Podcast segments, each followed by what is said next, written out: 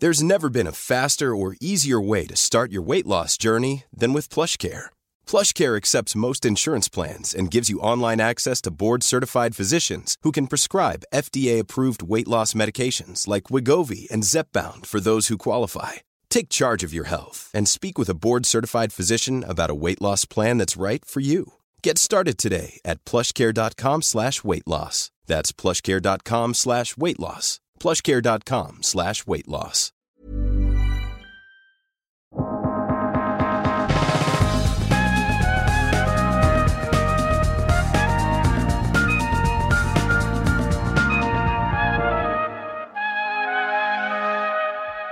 Sverige och världen står inför en massvaccinering mot en sjukdom som vi bara för ett år sedan inte ens hade hört talas om.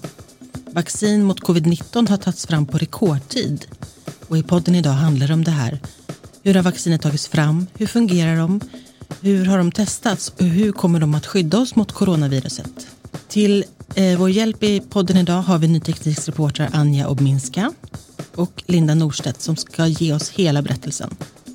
Och vi avslutar podden sen med att diskutera om man ska vaccinera sig själv nu så fort man får chansen eller inte. Jag heter Anna Åring. Välkomna till podden Allt du behöver veta om ny teknik. Hej Anja, hej Linda. Hej. Hej. Ni har ju båda två som reportrar bevakat coronaviruset och utvecklingen av vaccin och skrivit om det för ny teknik under det här året. Och vi börjar från början. När började forskare i världen att arbeta för att ta fram ett sånt här vaccin, Linda? De första eh, rapporterna kom från Kina till Världshälsoorganisationen i december tjugonitton och sen i januari rapporterades det första dödsfallet i Kina. Eh, och det var ungefär i samma tid i mitten på januari som eh, Eh, coronavirusets gensekvens publicerades och då började arbetet på allvar med att hitta ett vaccin. Och hur snart började man då se eh, resultat av det här arbetet? Alltså hur snabbt gick det helt enkelt i början där, Anja? Ja, det gick ju supersnabbt. Eh, amerikanska startupbolaget Moderna, eh, de eh, har sagt att de utvecklat vaccin bara på några dagar. För allt de behövde var just den här gensekvensen. Så de kunde sätta igång jobbet direkt. Och bara efter två månader så började de testa det här vaccinet på människor i kliniska försök. Och i normalfallet så brukar man säga att det tar ungefär tio till femton år att utveckla ett vaccin. Så att det här var verkligen supersnabbt. Och Pfizer-BioNTech som gör ett vaccin som utgår från samma teknik som Moderna. De var också väldigt snabba. De började testa sitt vaccin i Tyskland i april i år och de är ju också de har ju, är ju det vaccin som har fått ett nödgodkännande i bland annat Storbritannien där man redan har börjat vaccinera, så det har gått jättesnabbt. Och vaccin och andra läkemedel som används på människor och djur, det testas ju i olika faser pratar man om. Kan du berätta om de här olika faserna, Anja? Ja, när vi pratar om man brukar prata om fas ett, två, tre som är de kliniska faserna där man, där man testar vaccinet på människor. Fas ett är en väldigt liten studie. Det kan vara ett tiotal personer där man testar. Och det är helt enkelt första gången man, man testar ett vaccin på människor. Då försöker man titta på vaccinets säkerhet, hur det bryts ner i kroppen och medicinsk effekt. Sen i fas två så är det fler som ingår och då börjar man titta på mer och närmare på immunsvar och även säkerheten. Då kan man börja titta lite mer på olika åldersgrupper, för i den här första fasen så generellt sett historiskt har det oftast varit fokus på män. Det är ju väldigt få som sagt, för ett tiotal, så att det blir inte så stor variation. Och här börjar man också avgöra vilken dos vaccinet ska ges. Eller det är det man gör. Sen fas tre, och det är den som vi har läst mycket om nu, det är ju den här stora studien, och i fallet med vaccin mot covid så är det ju liksom tiotusentals personer som kan ingå i en studie. Så det är jättemånga som, som ingår. Framförallt har det varit vuxna nu. Och det, syftet med den här fasen det är att ja, man ska kunna säkerställa eh, hur bra vaccinet är på att förebygga sjukdom. Eh, man testar på dem som man tänker sig ska vara den tänk- tänkta målgruppen. Eh, och här kan det vara variation i åldersgrupper, kön. Eh, med covid så har man till exempel också gjort tester på eh, de som jobbar inom hälsovården. Så att företagen kan liksom välja eh, lite olika hur de, hur de testar. Men det finns en större spridning där. Eh, och man testar ju på friska deltagare, så de är ju frivilliga. Eh, och det är ju här som...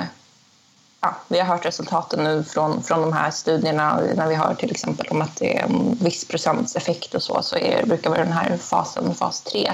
Och det här är den sista fasen innan ett vaccin brukar eh, godkännas. Eh, sen så finns en fas fyra som eh, man gör när ett vaccin är godkänt, när man börjar vaccinera.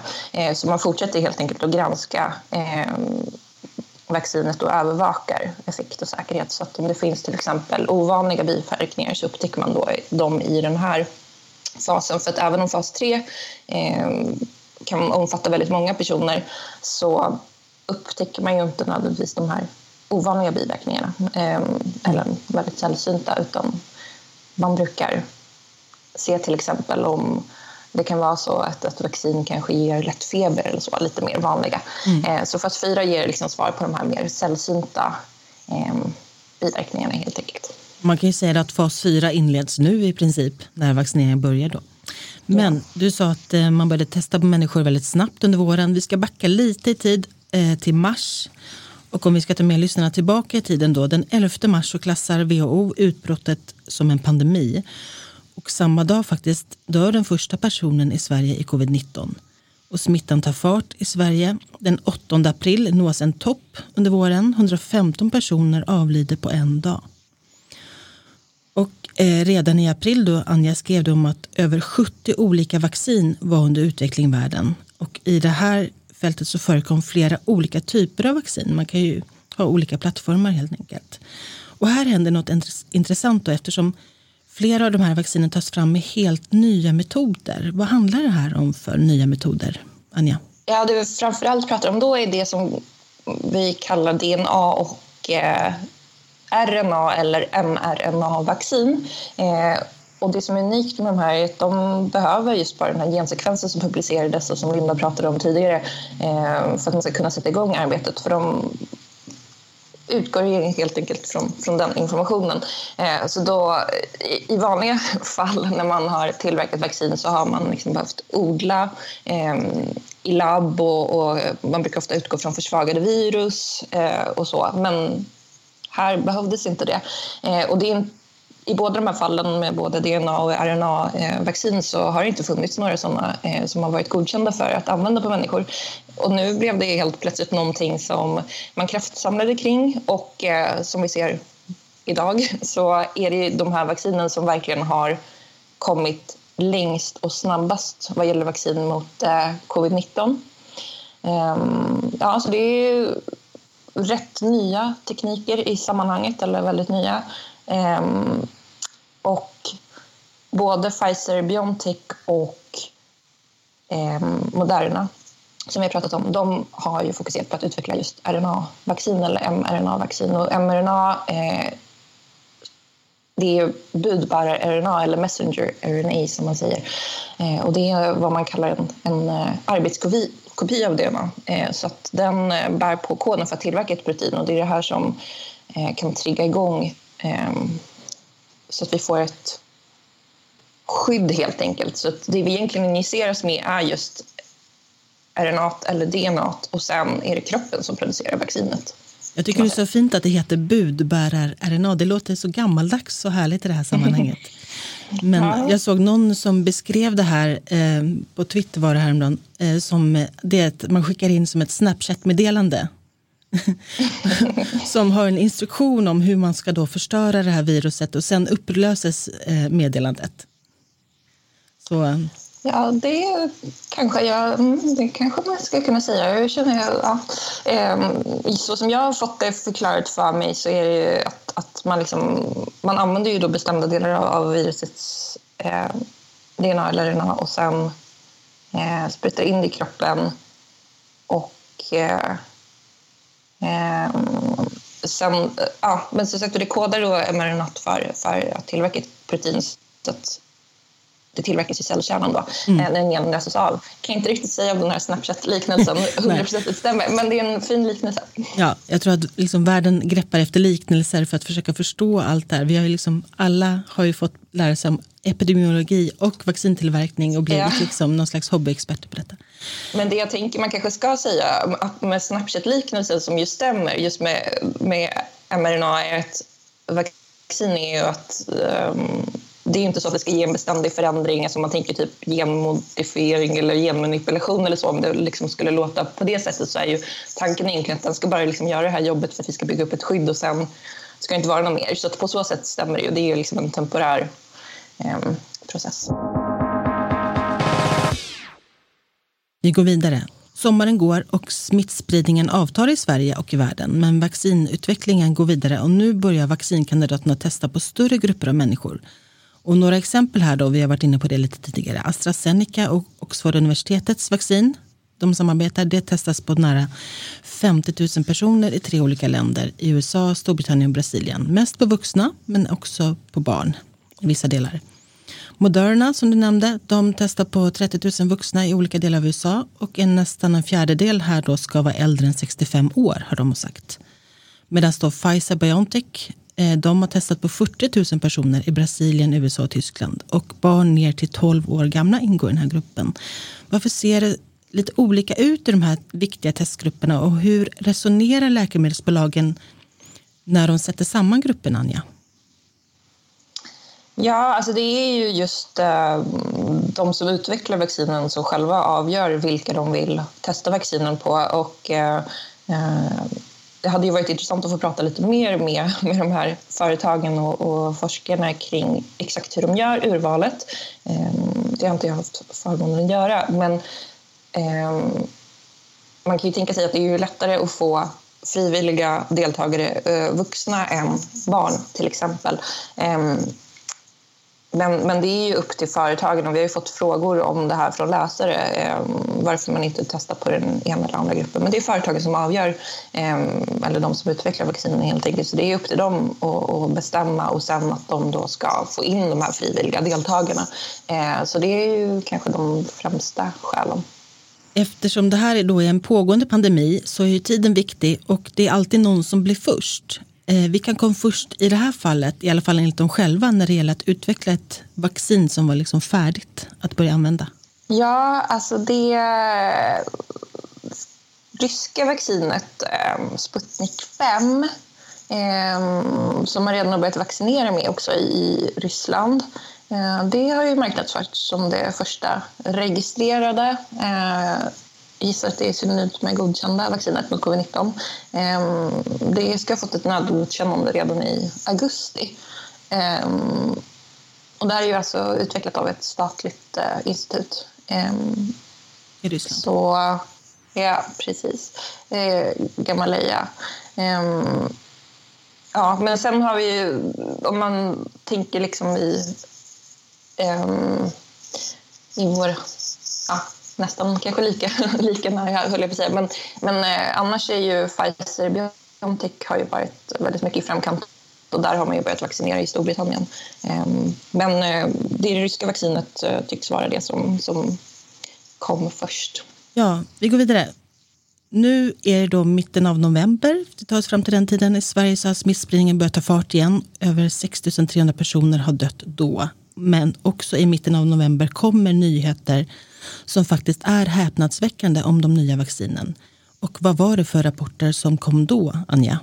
Ja, alltså det är ju att de här vaccinen som har utvecklats med den väldigt då, eh, sett till vaccinutvecklingen, nya tekniken, eh, R N A-vaccin som både Pfizer och BioNTech, eh, det är ju två olika bolag där, eh, och eh, sen Moderna utvecklat deras båda eh, resultat. Det de har redovisat har visat att deras vaccin har haft en väldigt hög skyddseffekt, över nittio procent. Mm. Eh, vilket eh, ja, nog var över mångas förväntan. Vad hade man liksom siktat på för effektivitet?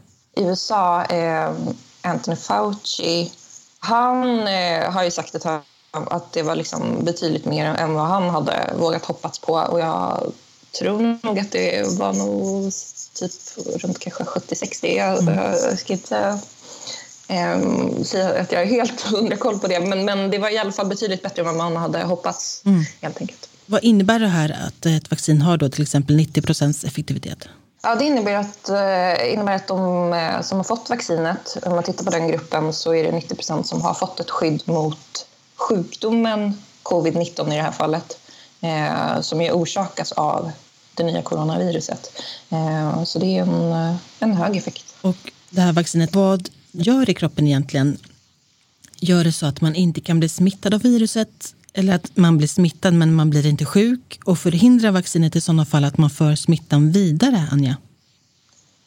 Ja, som jag nämnde här lite kort så har ju de som utvecklar vaccin mot eh, ja, för att försöka stoppa den här pandemin, de har ju fokuserat på att försöka stoppa sjukdomen covid nitton. Eh, vi pratar ju om coronaviruset som eh, heter SARS-CoV två.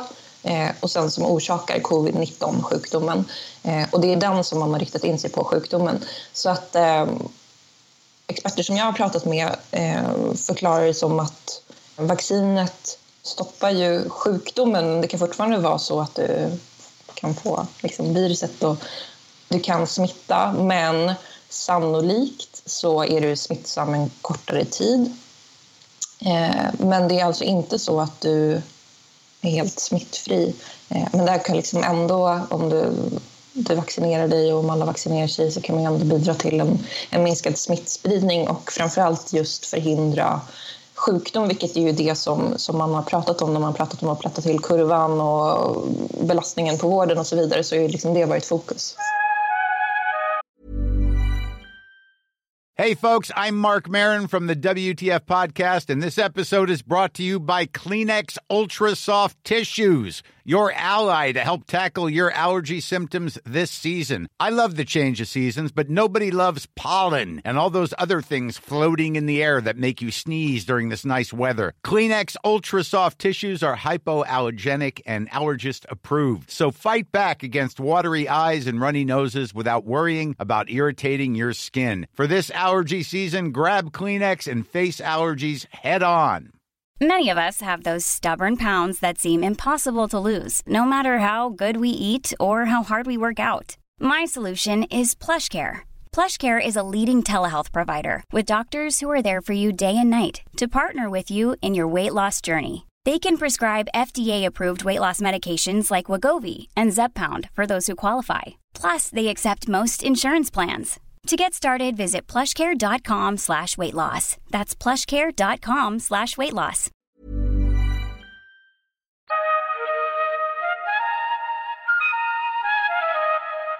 Nu är vi framme i december då, och restriktionerna skärps igen både ute i världen och i Sverige. Det första vaccinet i västvärlden får godkänt med ett nödgodkännande, och fler väntas följa inom kort här de närmaste dagarna.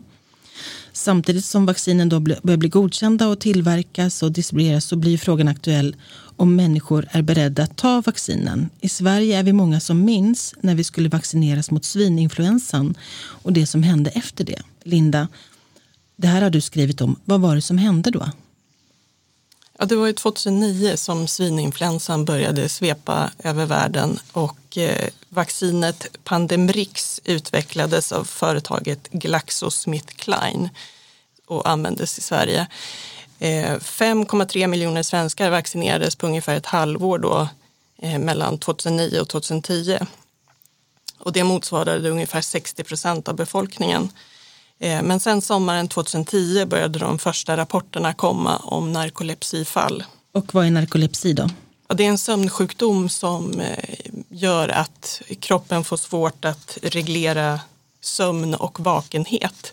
Vilket gör att de som drabbas kan få plötsliga sömnattacker och sömn, somna okontrollerat. Och det här är en kronisk sjukdom, den går inte att bota helt enkelt? Nej. Nej.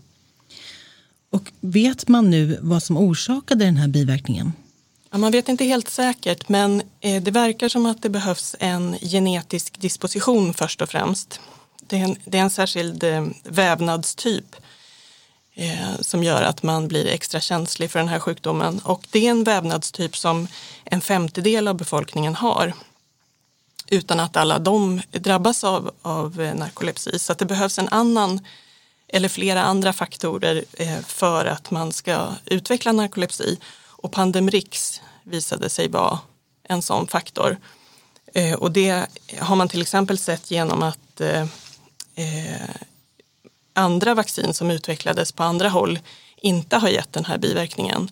Eh, man tror nu att det var en koncentration i eh, den här halten av Pandemrix som hade en högre koncentration av protein från virusets eh, cellkärna än till exempel vaccinet som gavs i Kanada, Arepanrix. Vad blev konsekvensen av det här att många drabbades av narkolepsi? Har man ändrat något i regelverken då för att utveckla och godkänna vaccin i Sverige efter det här? Nej, det har man faktiskt inte. Finns det något annat då som säger att de coronavaccinen som nu kommer inte kommer ha den här typen av allvarliga biverkningar? Ja, det finns ju aldrig några garantier. Eh, därför att det här var en väldigt ovanlig eh, biverkning. Och, och riktigt ovanliga biverkningar upptäcks inte Eh, om man inte testar och ger vaccinet på väldigt, väldigt många. En, om det är biverkningar som kan drabba en på femtio tusen, då kan man ju upptäcka det om man har en väldigt stor fas tre-studie. Men annars är det inte förrän man börjar massvaccinera som man ser så ovanliga biverkningar. Men det finns några skäl eh, som talar för att de här coronavaccinen skulle kunna vara säkrare än Pandemrix-vaccinet. Och det är framförallt, skulle jag säga, omfattningen på fas tre-studierna som har gjorts nu. Det är betydligt större antal. Som... Alltså det är fler som har testats i fas tre än för Pandemrix? Ja, i Pandemrix var det sex tusen ungefär som ingick. Och det var inte alla, alla de som fick vaccinet. Och i de här fas tre-studierna som, som nu är eh, på gång och avslutas så har det varit trettio till fyrtio tusen. Och... Då är ju planen ganska snart att Sverige och E U också ska börja vaccinera. Och hur ser den här planen ut för vaccinering i Sverige, Linda? Ja, Sverige har ju hittills tecknat avtal med fem olika läkemedelsbolag. Så att det finns då fem olika typer av vaccin som kan komma till Sverige. Och planen är att, att det är först personer som bor på äldreboenden som ska få vaccinet. Man har ju en prioritetsordning eftersom det riskerar att bli en brist på vaccin mm. längs vägen. Det vaccin då som väntas bli först aktuellt i Sverige och få ett då det här E U-godkännandet som man pratar om kanske kommer redan före julafton. Det är ju Pfizer-BioNTechs vaccin. Men det är också det som är mest krävande när det gäller distribution. Vad är det för speciella krav som ställs på den här hanteringen, Linda? Ja, det är att Pfizer har sagt att det behöver förvaras i minus sjuttio grader. Det är alltså extremt kall temperatur som krävs. Och bolaget har därför utvecklat särskilda frysboxar som vaccinet ska transporteras i. Som man kan fylla på med kolsyreis för att det ska hålla kylan hela vägen. Och de här frysboxarna är också försedda med temperatursensorer och G P S för att Pfizer ska kunna följa temperaturen för varje försändelse längs vägen. Man kan ju mycket väl tänka sig att om det här är en utmaning i Sverige och i andra länder runt omkring oss, vilken utmaning kommer inte då bli i länder med mindre robust liksom transportsystem och andra typer av resurser helt enkelt. Men absolut. Vad är då förklaringen till att just det här vaccinet har de här speciella kraven, Anja? Ja, det man pratar om är just eh, R N A-vaccinet, R N A, eh, eller mRNA-molekylen. Eh, den är väldigt känslig, den bryts väldigt lätt eh, ner i och utanför kroppen. Och det här har man eh, liksom jobbat och utvecklat kring bland annat genom att ha fettmolekyler som bär den här molekylen. Eh, så det har ju underlättat en del. Eh, men det är fortfarande en känslig molekyl. Så då behöver man eh, helt enkelt ha lite robustare förvaring. Men en forskare som jag pratade med eh, var lite osäker faktiskt på varför det var just så här eh, låga temperaturer som krävdes. Och en möjlig förklaring till det skulle kunna också vara att man liksom inte har gjort alla stabilitetstester. Så man vill vara på den säkra sidan och verkligen garantera att det här vaccinet kommer att hålla och liksom ha den effekt som den har uppvisat i, i resultaten och så. Att det också kan vara liksom till viss del en, en extra säkerhetsåtgärd. Ehm, så det är de, de förklaringarna som jag har stött på. Det finns ju en möjlighet att stabilitetsstudierna visar längs vägen att det går att distribuera på betydligt högre temperaturer under, och att det håller sig stabilt under längre tid. Så att det kan ju komma förbättringar i nyhetsflödet framöver. Sen satsar ju Pfizer också på att utveckla en frystorkad variant av sitt vaccin. Men det ligger ju längre fram i tiden.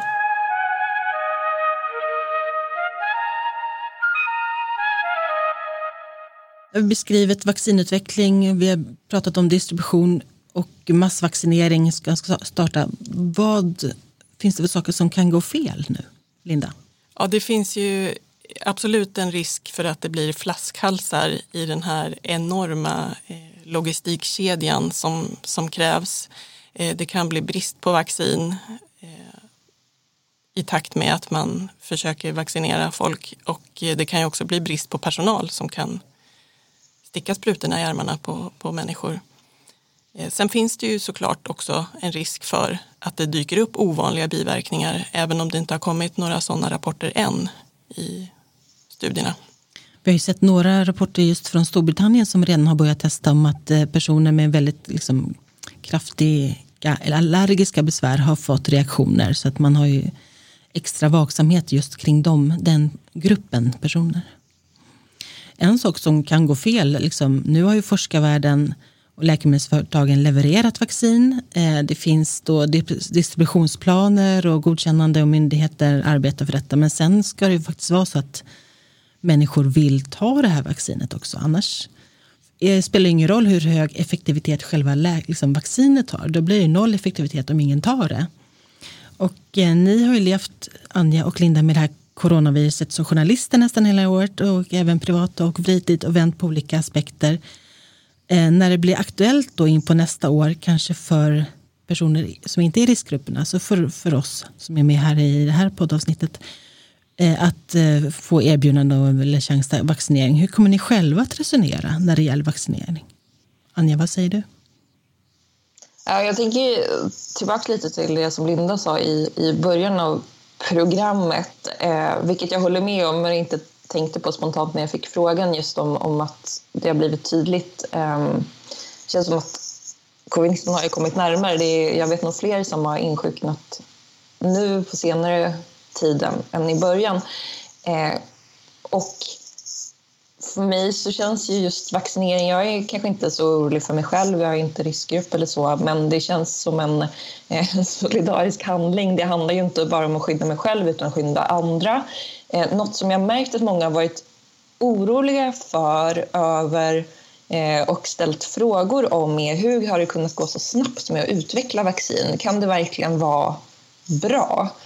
Och där tror jag det är viktigt att betona att man har ju inte hoppat över några steg. Alltså det, man har gjort alla kliniska studier som krävs och eh, läkemedelsmyndigheterna de tittar fortfarande igenom de här underlagen och de fattar ju beslut eh, utifrån liksom deras granskningar. Så det är inte så att man har eh, skippat någon del, utan eh, en förklaring till att det har gått så snabbt är just för att man har liksom verkligen fokuserat så mycket resurser både vad gäller pengar som har pumpats in och liksom att eh, folk jobbar dygnet runt och man har verkligen kraftsamlat. Eh, och det, det tror jag kanske är, är viktigt att ha med sig eh, till alla de som är oroliga, att undersökningarna och de kliniska studierna har dessutom varit, som Linda nämnde också, väldigt omfattande. Alltså vi pratar tiotusentals personer när det i, i tidigare studier kanske har varit tusentals. Så att det är inte så att man har eh, slarvat eller försökt att liksom hoppa över någonting. I vissa fall så har man ju kanske gjort kombinerade studier, alltså kombinerat fas ett och två eller två och tre och sådär. Men det är fortfarande så att de här studierna har gjorts. Det är fortfarande så att, att de liksom görs väldigt... Eh, noga och att läkemedels- läkemedelsmyndigheterna går ju igenom allt det här och fattar beslut utifrån det. Så det är ju inte så att någonting godkänns eh, bara liksom hux flux. Det är du, Linda? Jag har inte funderat så mycket på frågan faktiskt själv, därför att jag inte tillhör någon riskgrupp. Och jag räknar kallt med att jag blir inte aktuell för vaccinering förrän andra halvan av nästa år. Men jag tror att vid det laget så, så kommer jag nog att vaccinera mig, därför att jag är ganska så säker på att hela världen kommer att följa utvecklingen väldigt noga i det här som kan kallas för fas fyra. Det vill säga när man börjar genomföra massvaccinationen. Alla kommer vara på tårna att följa minsta signal på att det finns de här väldigt, väldigt ovanliga biverkningarna. Så att det kommer man nog få reda på väldigt tidigt. Linda, när du skrev och rapporterade om Pandemrix, den massvaccinering mot svininfluensan, då tittade du också lite grann på hur myndigheterna då argumenterade för, liksom, gentemot befolkningen i Sverige i alla fall. Vad, vad var liksom budskapet då från myndigheter? Då var det ju ganska hårt tryck på att alla skulle vaccinera sig, och det talades om att det var en solidaritetshandling man skulle göra, nästan som en medborgerlig plikt för att skydda andra i omgivningen. Man kanske råkar hamna bredvid någon som är känslig i tunnelbanan eller på tåget eller i bussen, och så bidrar man till att den blir sjuk helt omedvetet. Och det krävs ju också en viss, att en viss nivå av befolkningen har det här skyddet liksom, för att det ska vara verksamt för alla i samhället. Ja, just det, för att man ska stoppa pandemin. Men jag tycker att nu eh, hör man en annan ton från myndigheterna. Det talas mycket mer om att det är individen själv som måste ta ställning till frågan utifrån sin egen personliga situation, sin eh, risker och inställning i övrigt. Vilket jag tycker är en ganska klok eh, inställning i ljuset av vad som hände med Pandemrix. Så man alla känner att de kan få liksom själva värdera det de ser och hör och ta ett eget beslut. Liksom. Ja, precis. Mm. För det blev ju en stor skuldbeläggning om man inte tog det här vaccinet, och sen var det ju många som kände då kanske en skuldbeläggning för att man hade vaccinerat sina barn om de då fick en sjukdom. Så. Mm. Sen ska man ju komma ihåg att vi, vi pratade ju tidigare om, om vad det är som man tror orsakade narkolepsi med mm. Pandemrix-vaccinet. Och, och det finns ju en misstanke om, om koncentrationen i mm. själva Pandemrix. Men det finns också studier som ty, tyder på att själva, själva sjukdomen, alltså själva viruset, eh, kunde ge upphov till narkolepsi hos de här känsliga personerna med den särskilda vävnadstypen. Det finns det signaler på från Kina, där man inte vaccinerade men ändå fick en topp med narkolepsisjuka efter pandemin. Värt att nämna. Och eh, jag själv tänker så här, att jag tillhör inte heller någon riskgrupp, men eh, jag kommer nog vilja att vaccinera mig när jag får tillfälle. Liksom. Det blir också någon gång senare in i nästa år. Just för att eh, jag tror att sjukdomen i sig, eh, där är större risk. För, alltså, jag är mer rädd för vad sjukdomen kan göra än vad för vaccinet kan göra. Men vill, tänker också på min mamma som är åttio och vill kunna börja umgås med henne normalt igen, och tänker att då är en egen vaccinering av mig själv ett steg på vägen där. Men det är mycket som ska hända på kort tid. Vi kommer följa den här frågan på Ny Teknik helt enkelt. Tack Anja och Linda för att ni deltog i den här diskussionen.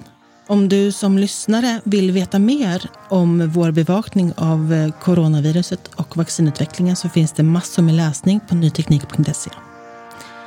Nästa vecka på julafton, då gästas podden av Christer Fuglesang.